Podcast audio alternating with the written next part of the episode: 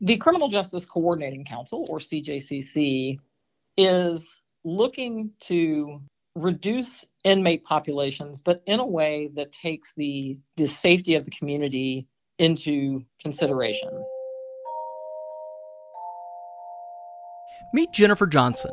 Together, we serve as co vice chairs for the Anderson County CJCC and have done so since 2018. We are looking at alternatives to pretrial incarceration, alternatives to conviction, and ultimately with an eye to addressing some of the underlying problems in the criminal justice system. Welcome to Intersection. I am Bobby Rettew, storyteller. My name is Jennifer Johnson. I am the 10th Circuit Public Defender. I have been in this position for a little over three years now, but I have been a public defender for more than 21 years.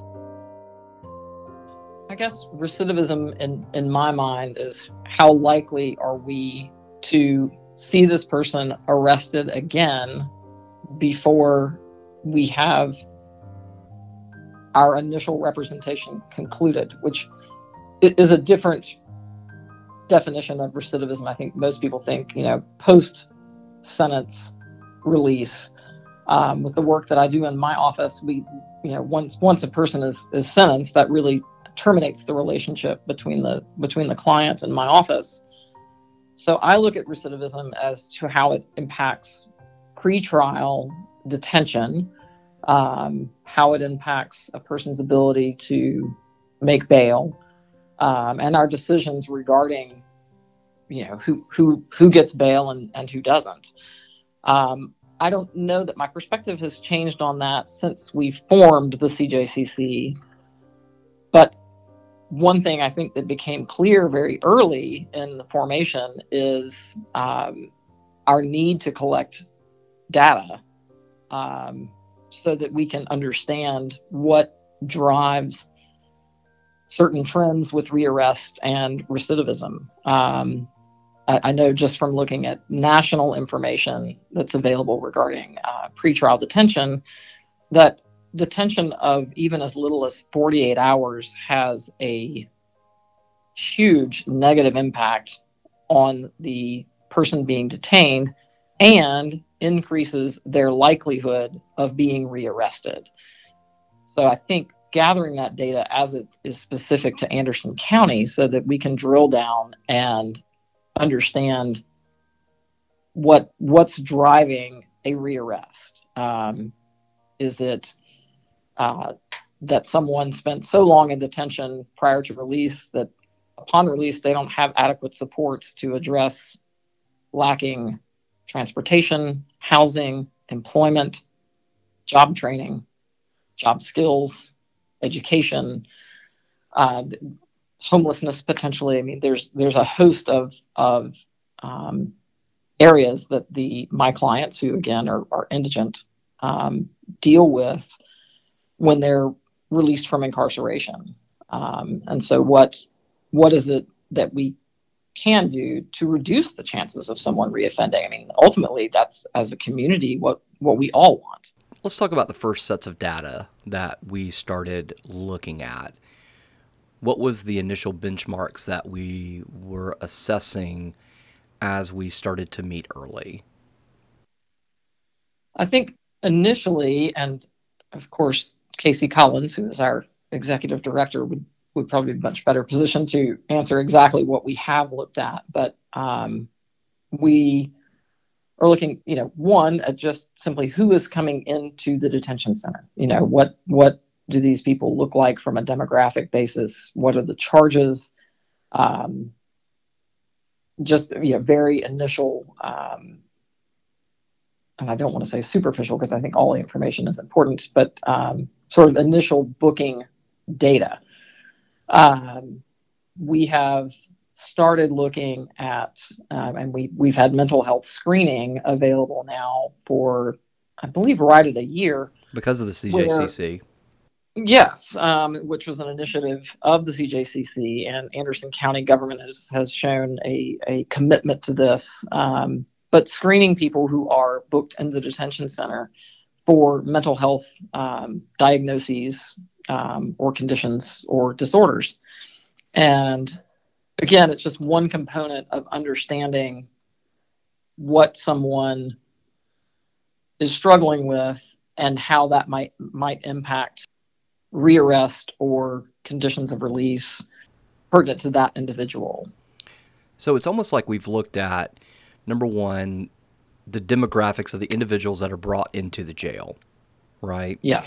The second is the actual jail population, the daily, will we say daily population?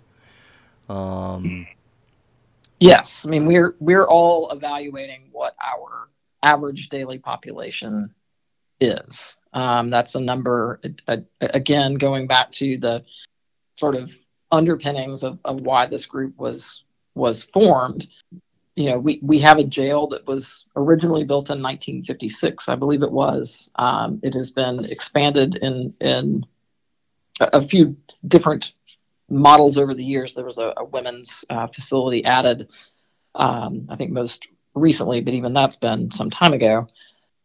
But we have a facility with an operational capacity of 196 inmates, and routinely, at least until the pandemic has has changed things a little bit for us, but um, but routinely houses more than 400 people on an average daily basis. And let me ask you an interesting question that we have been pondering. You and I have talked about a lot. Uh, Casey, many people have had this conversation. When we look at recidivism, does the idea of recidivism ex- naturally equate to the conversation of population numbers? Are we is that a one-to-one conversation? Has it been a more complex than just saying, well, we're really dropping the population by 30%, and that's a really good goal, and thus we're really attacking recidivism. When you hear that in these conversations that we had, how do you react to that, and how is this such a broader conversation? Yeah, I, I don't know that that rings true to me. I think you always have to be very careful when to not conflate causation and correlation. Um, and I think that's where collecting the data that, that we are trying to collect through the CJCC to understand what because you can see trends and trends are one thing but again i think you have to you have to use caution to not equate a, a trend with something that is actually supported by data. Um, and I, I think, you know, one of the things that we're probably lacking at this point is, is the ability to follow up with people as they are released from detention. Um, because I would suspect that now our only mechanism of following up is if they are rearrested and brought back into the Anderson County Detention Center. I don't think we're capturing people who are, you know, released on bond and come to court um, as they're supposed to. It, it's it's harder to identify what happens to uh, those individuals as um, as as they're released on bail.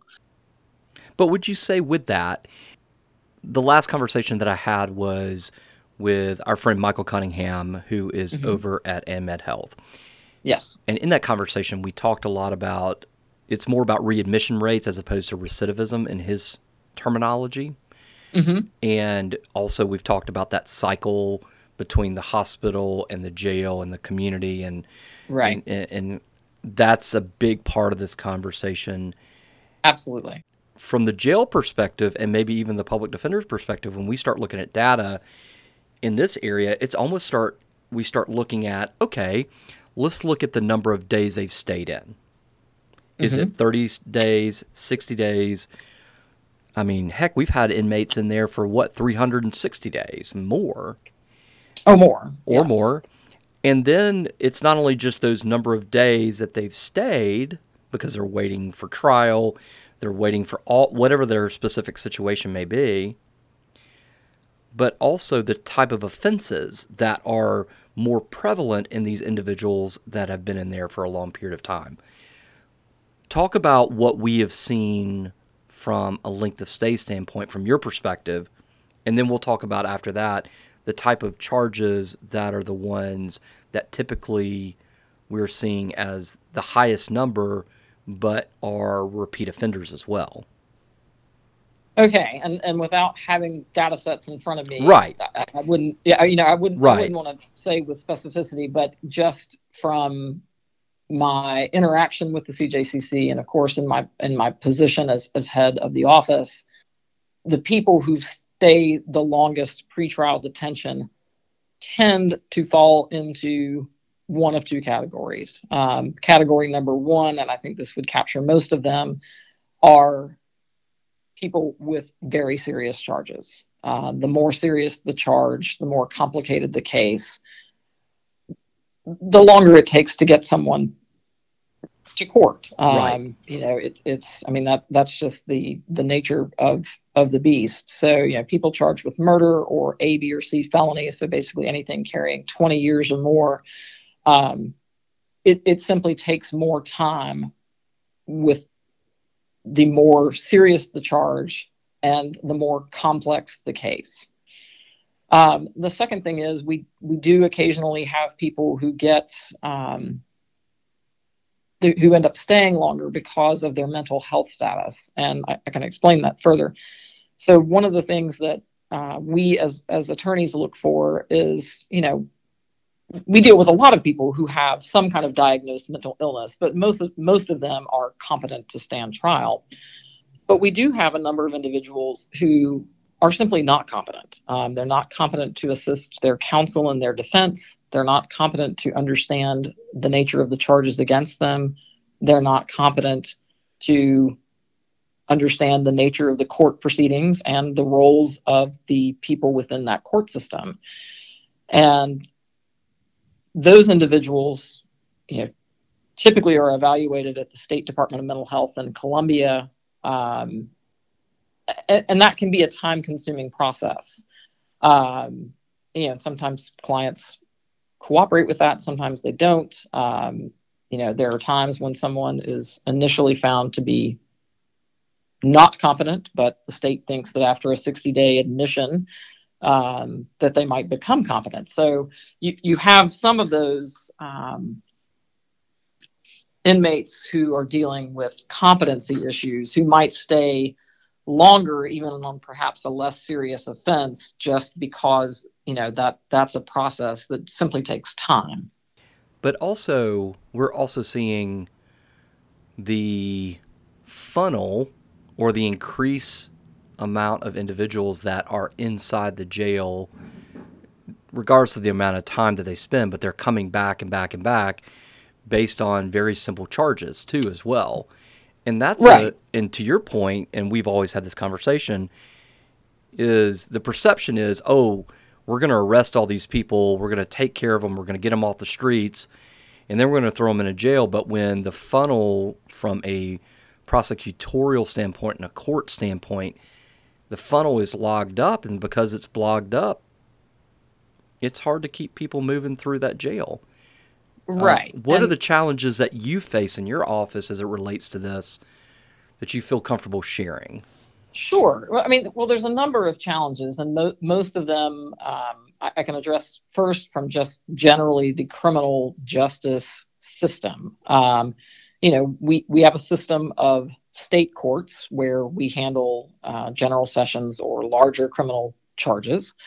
Um, and of course, our, our, our circuit court judges um, are state employees and their schedules are set by state court administration. And I've practiced here in Anderson since, oh goodness, 2002.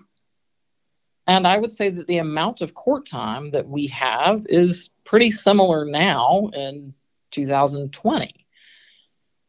But one thing that's happened during that time frame is the number of warrants or cases that are coming into the system has increased year after year after year. I think part of that is driven by population. I don't really, um, I, I, I don't believe that this is an indication that we are somehow um, seeing a worsening crime rate. I, I, think a lot of it's a function of, of population and larger um, police departments, um, and you know more simply more arrests, more charges. Um, but as, as more than one person, and you being one of them, has heard me use the analogy um, of, you know, I hate to equate the criminal justice system with a sausage making factory, but if you think of it that way, our, our production has not, our production capacity has not increased during the last two decades, yet the number that we're expected to process has. Um, it, it's a and, and that's just you know it, it's a it's a function of, of the system that we operate in and so what what happens when you have um, your funnel analogy when you've got more people going through the same size funnel it just it lengthens the time between when someone is arrested and when they can realistically expect to go to court and and, and again that's not you know laying fault at anyone's at anyone's feet it's just a, a matter of logistics. From my office's perspective, we have a lot of a lot of people who we are representing at any one time. Um, our caseloads are excessive, and uh, you know at the same time, the the evidence in any given case has become more complex or has become greater. I mean, the the use of body cameras and police agencies it, it is a good thing for the system but it's one more piece of evidence that we have to review in, in part of preparing the case for trial or other disposition. The nature of evidence has become more complex with scientific testing. And, those are things that when you have a handful of people who are responsible for reviewing all of that material, it can be difficult to stay on top of all of the developments in every case at every minute of every day. So, with that, you know, we start looking at that funnel, and the funnel's hard. You know, we walk into typically we have monthly meetings, but right now it's been paused because of this COVID pandemic. Um, we look at a couple pieces of benchmark data. We look at population, you know, that daily population within this month, the average. We look at, you know, the typical arrest categories. We talk about issues related to things that we're progressing on, like uh, this crisis stabilization unit, the mental health court. There's so many different things that we're working on. From your perspective as the public defender, what does success look like? What lets you know that we're making progress? Well, on, on a fundamental level, reducing the average daily population and reducing the average length of stay before court. Um, and, and we're doing those things. So I, I, think we are definitely seeing success in um, how we are approaching this.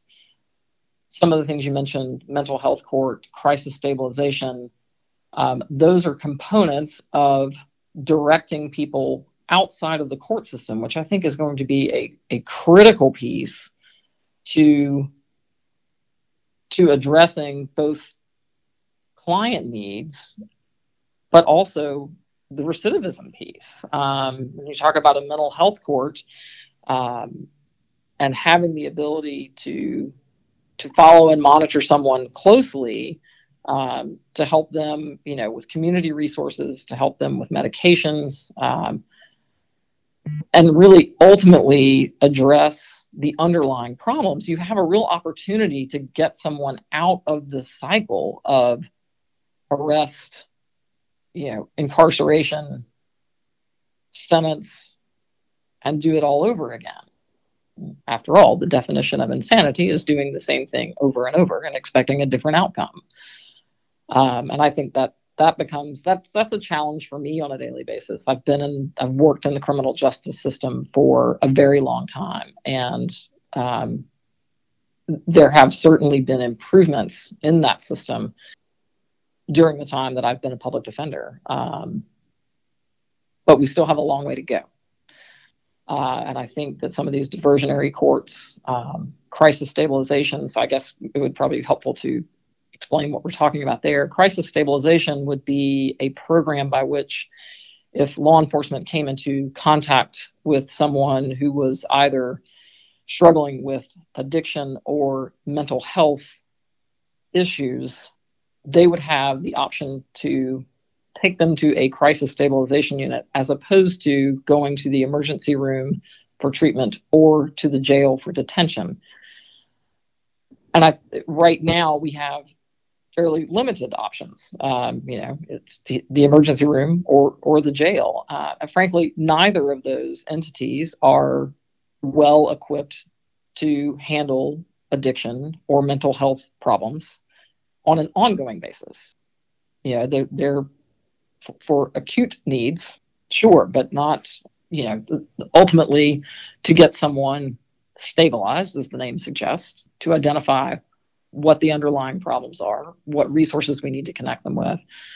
I think those are ultimately things that drive people out of the system and keep them out of the system, hopefully. When we talk about reducing time inside of a jail system, specifically the Anderson County Jail, which is old as dirt, it is so, it really is. I mean, you know, even the jail directors will just take you on a tour and show you how old it is and how overpopulated it is and how scary the situation is. And and I was actually going to suggest that. I'm glad you brought that up. That I I have done, and I think most, if not all, of the members of the executive board of the um, CJCC have toured the detention facility. Director Matheson did the tour that that I went on, and it is eye opening to see. I mean, and this is a facility that I'm I'm as a lawyer, I'm in this facility quite frequently. Um, but to see the full facility and what they are dealing with in terms of uh, protecting inmates and protecting the people who work there and providing safe conditions for for everyone it, it it's very eye opening. I would certainly encourage anyone who is who is listening to this and, and interested in anything about our local criminal justice system to, to do to call call the jail and, and take the tour. Um, it's it's enlightening.